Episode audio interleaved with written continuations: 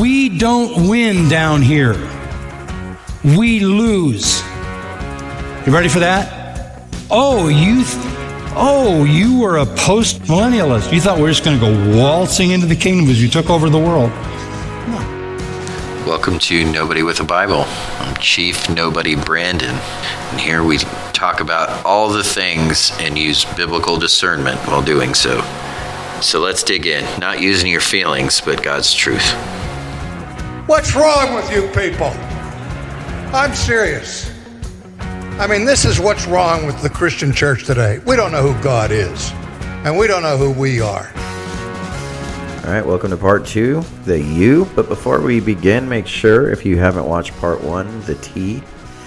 The T in TULIP. T standing for total depravity. That is part one. Please go back and watch that before, or listen to that before you listen to this one here. But today we're covering the U in TULIP and looking at it from a biblical perspective and talking about it a little bit. I'm going to try to simplify it. It's a very complicated subject. I am absolutely not going to solve all of the discrepancies that arise from it, nor am I going to try to right now. Rather, I'm just going to try to teach it simply and look at it from a biblical perspective and find out, is this from tradition of men? Is this something that was invented or cooked up by John Calvin or some other reformer? Or, you know, what is this? And I think once we look at it, we'll see that it's something that's extremely biblical in its correct context, and it not of course in its extreme context. So, getting into it, unconditional election kind of goes over basically the term describes the position of election, because there's a few different views on election. What's election? Well, the elect, it's a term that's used throughout Scripture, specifically speaking of the nation of Israel, but it is also, depending on the context, referring to the church and those of us who are the new Israel, those of us who are one in Christ. So it's important to identify the fact that God has a distinct program for Israel, and the church does not replace Israel, but yet it's important to look at them as God looks at them as a whole and one together under the atoning death of Christ and Jesus. So the elect, depending on context, I will admit, can refer to the church.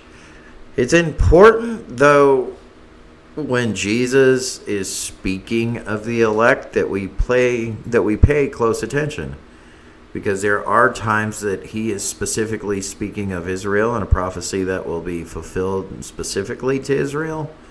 A lot of time we can see that Jesus is referring to a more broad context, where he's speaking of all the elect. So it's absurd to say that we can't apply Jesus' words in those who are elect to the church and to the principles of what I just kind of dubbed, I guess, New Testament salvation. I mean, that's not really the right term for it, but people that don't, you know, or Pauline salvation is probably the more specific term for it, but if that's not the term, I just invented it. But not to look at what Christ is referring to is, you know, like when we speak of the sheep of Israel, they would say that the Lord is speaking specifically to Israel, and he's not speaking about his sheep, his chosen ones. And again, I mean, there's nothing in the text that would indicate that. The same truths of Christ that are true to the Jews are true to us as well, and we are grafted into these blessings. So we know that the elect absolutely is going to refer to those who God has chosen. We all agree in the doctrine of election one way or another. Simply put, we would say we believe in Scripture that some people do go to hell. Yes. Okay, we can all affirm that. We agree that some people will go to heaven. Yes, we affirm that. Okay. God knows who those people are that he decides to save. Yes, of course. Okay. And then we would say, well, then does God choose them, or do we choose God? And this is where the differences in election comes from. Because one side says that we can choose God and become elect. The other side says, no, that's not what Scripture says. Because Scripture says in Ephesians chapter 1, verse 4, even as he chose us in him before the foundation of the world, that we should be holy and blameless before him in love. Before the foundation of the world, he predestined us, in verse 5 of Ephesians, he predestined us for adoption to himself as sons through Jesus Christ, according to the purpose of his will, to the praise of his glorious grace, which he has blessed us in the beloved. So it's clear that God chooses before the foundation of the world. It says, Scripture says, you would have to deny what Paul says here. He says, even as he chose us in him before the foundation of the world. So you would either have to reconstruct this to say, no, that means that he, when we choose him, then we became elect, because he chose us to be in him. And I'm like, you're drawing circles around this, trying to get away from what is said clearly here. It says, even as he chose us in him before the foundation of the world. So he chose us. In Romans chapter 8, in verse 29, it says, those whom he foreknew. The word foreknew right there is not... he foreknew what you were going to do or saw what you were going to do. The wording there is a intimate relationship. He chose intimately. He foreknew. For those whom he foreknew, he also predestined. There's another word, predestined. This is a guarantee. You have already been chosen for this destination. You have already made it to this destination in God's eyes. For us, it's a process. But you are predestined for this. So he foreknew and predestined this to be conformed to the image of his Son, in order that he might be the firstborn among many brothers. And then in verse 30, and those whom he predestined, he also called. And those whom he called, he also justified. And those whom he justified, he also glorified.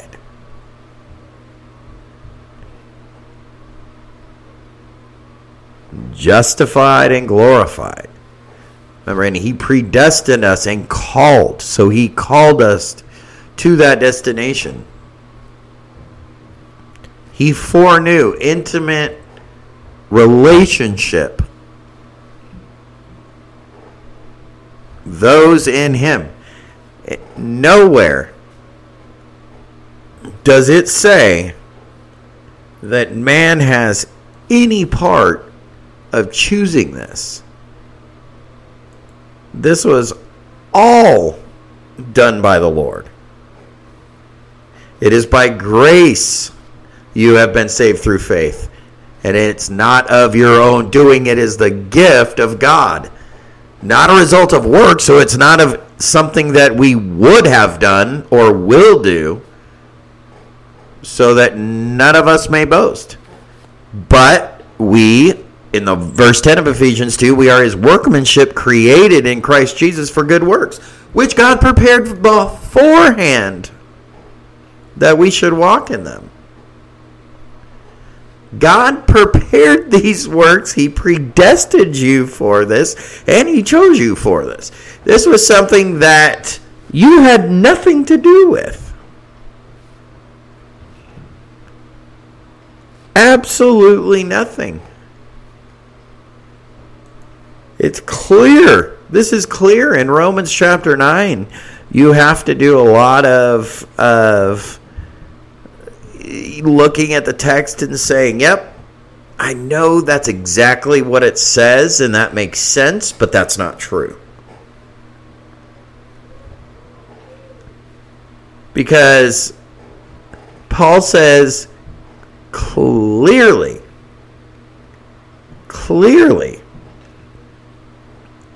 in verse 9, for this is what the promise said, about this time next year I will return to Sarah and have a son.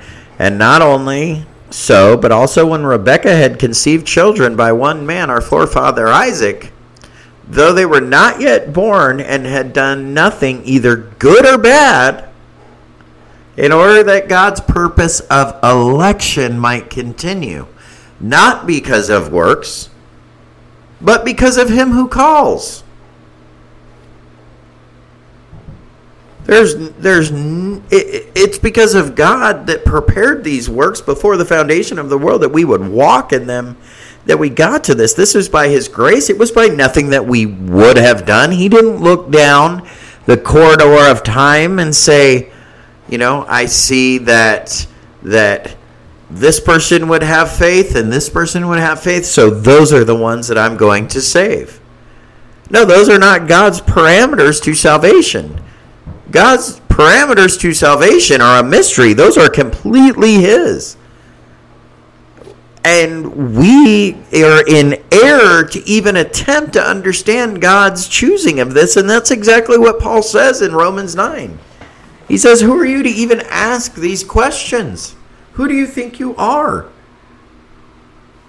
Really, there's no answer. We don't know, and we don't have to have an answer in Scripture. We don't have to have an answer for everything. We don't know. What we do know is that we are supposed to go out, show the love of Christ, and preach the gospel because we are told to. And again, Romans 9, 10, and 11, I just did a series on it. Paul explains clearly all of these things.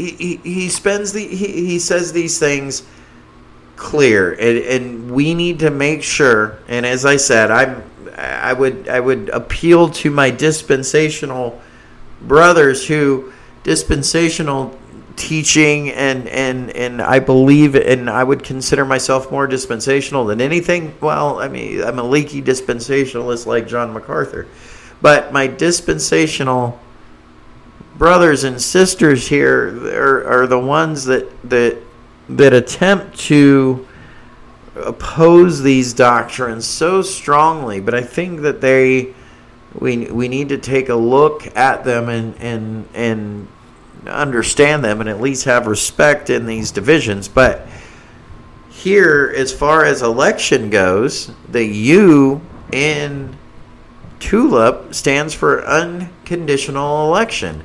And that means that salvation is based off of solely God's choice and election. So election, you is a intimate relationship, a individual relationship with this person before the foundation of the world, that God did that. And again, we don't know God's parameters. We don't know. It doesn't matter. Charles Spurgeon says, until you can pull up somebody's shirt and show me the E on somebody's back, then we assume the election of everyone and we preach the gospel to everyone. It shouldn't matter to us. But there is a beautiful truth in house, in Christ, the meat of our belief, the beautiful truths of Christ, the fact that we did nothing to earn our salvation. We did nothing to get here. We can't. We are completely and totally depraved, and we cannot do anything to get here. And for that we rejoice, because it had nothing to do with us. There's no conditions and no parameters around it, except that everything God does glorifies Him. And I think that we can get a preview of that in this life, because I think we can see horrible, wretched people, including myself, make a complete and utter turn. And just like they said about Paul, the one that is persecuting us is now preaching the gospel, and they glorified God because of him. So I think the Lord can, and that is why, as He takes the worst of the worst and shows His glory through that, and that salvation is offered to any man, any people group that comes to that salvation and calls upon the name of the Lord and remains in the name of the Lord. The offer is there. You have to reject it in order to not achieve it. In a system of how this works, God chooses some, and He does so unconditionally. So this is something that is a complete biblical doctrine. There's no conditions. Again, the other side of this argument is conditional election, and it says that God foresaw and foreknew those that were going to have faith in Him, that were going to do good things, and He decided to save them. That's sort of misrepresenting the position a little bit, so forgive me, because I do believe that doctrine still falls in the realm of Orthodox Christianity, because we just understand the mechanics of this a little bit different. But that's simply just not true, and it's not biblical. There's nothing wrong with it. I think that the Lord will bring all of us to truth, and even teachers can be wrong. Theologians can be wrong. The reformers can be wrong. It doesn't matter what man and traditions of men says. It matters what Scripture says. And these points, the last point that I want to bring out that we're going over, a lot of these tend to be, a lot of the older guys try to look down on younger guys who are very zealous about these things. And I would caution trying to stifle that unless it's something that's completely out of line, that does not bring glory to God, and it brings malignment on His name. I would say don't. What are you doing stifling that? They're passionate for these things and for these true doctrines of salvation, and realizing that, gosh, how we haven't done anything to receive God's grace and mercy, but we believe and we have it, and for that we rejoice, and we want everybody to understand that, everybody that we meet to understand that. And so they're very zealous for that purpose. And I know that's why, working through this even myself as I've getting older and understanding this even more, it gets me deeper in understanding that I did nothing. And God did everything. And when He did that, He completely came in and changed it. It wasn't some just thing where I decided to call myself a Christian and everything worked out in the end. That's the way that I easily could describe my salvation experience, but my salvation experience doesn't dictate biblical truth. I was not a believer when I was living in sin, and I was willfully being sexually immoral with. That's not what the Holy Spirit does. He doesn't just sit back and cross His arms and go, okay, I'm just going to watch him do that. Can a believer fall, and could they fall into sexual immorality? Sure, it could happen. I'm not sure to what extent it could actually happen, but it can. And I guess humans are human. But, you know, it's not going to be something that's willful and something that you enjoy and something that you don't care about. It's a complete and utter change. So we have to understand that our salvation experience and how we came to it does not dictate biblical truth. You didn't stumble your way upon Jesus. Jesus was regenerating and you know, bringing you to this regeneration process where you've been completely cleansed and purified and dwelt by the Holy Spirit, and now you have a new nature, a new heart put in you. And now you can no longer walk in the ways that you once walked. You cannot. It will absolutely destroy you. It will absolutely ruin you. You will learn to hate who you once were. You will hate who you were in the flesh. And you will understand when that comes back, and that will just absolutely ruin you. And you will suppress that, and you will go to the Lord in repentance when you find that surfacing again, like Paul says in Romans 7. I mean, he says that, you know, basically he's carrying around a dead corpse, who that's not part of his new nature, but it's there, and until it's gone, we have it. And so, again, we haven't done anything to reach this goal. We haven't done anything to get here. It's only by the grace of the Lord that he decided to save any period. And if you are a believer of him, simply believing in him and letting his life transform you, then you are one of the elect. And that election is completely and 100% unconditional. So this is a biblical doctrine. It is not a doctrine of men. It's not something that was just cooked up. We can find this all throughout Scripture. And so, I hope you all enjoyed the U. We will be back on the next episode with the L for, well, the L. This is the most controversial point in all of the 5 points of what's derogatorily called 5-point Calvinism by many people, which... a lot of these 5 points I said that people are really just pitting on hyper-Calvinism and not just what the actual thing, like we're talking about, just looking at the biblical points of it. But L for limited atonement, which is the most controversial ones, which this is one that I've wrestled with for a while, but recently I've come to a few better understandings about it. And I think that we can all agree to some extent, and whether or not we want to say that this is the biblical doctrine of Calvinism, or I mean the true definition of Calvin's version of limited atonement, well then we'll have that discussion there. But we'll be back next time.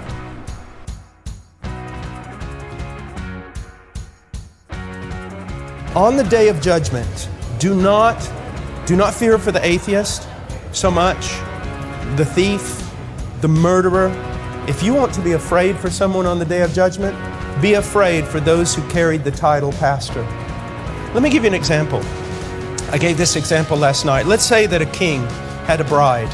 He loved her. He dressed her in white. She was pure and precious to him, and the people admired her for her virtue, for her merit. And the king has to go on a long journey, and so he tells his steward, he calls his steward in and he says, here are the directions, and you are to care for my bride. You do not deviate from this, not one jot or tittle, and when I come back, you'll be rewarded, or I'll come back and you will be severely punished.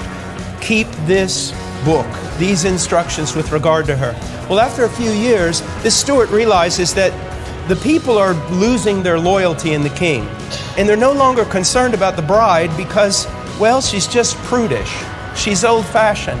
So he takes her and takes off her beautiful white garment and replaces it with something really sensual, paints her face like a prostitute, and then marches her up and down the kingdom and uses this new look to attract carnal men back into the kingdom. When that king comes back, There are no words to describe what he will do to that steward. And when Jesus Christ comes back, there are no words to describe what he will do to many of these men who call themselves pastors, who have done to his bride exactly what the steward did in that parable.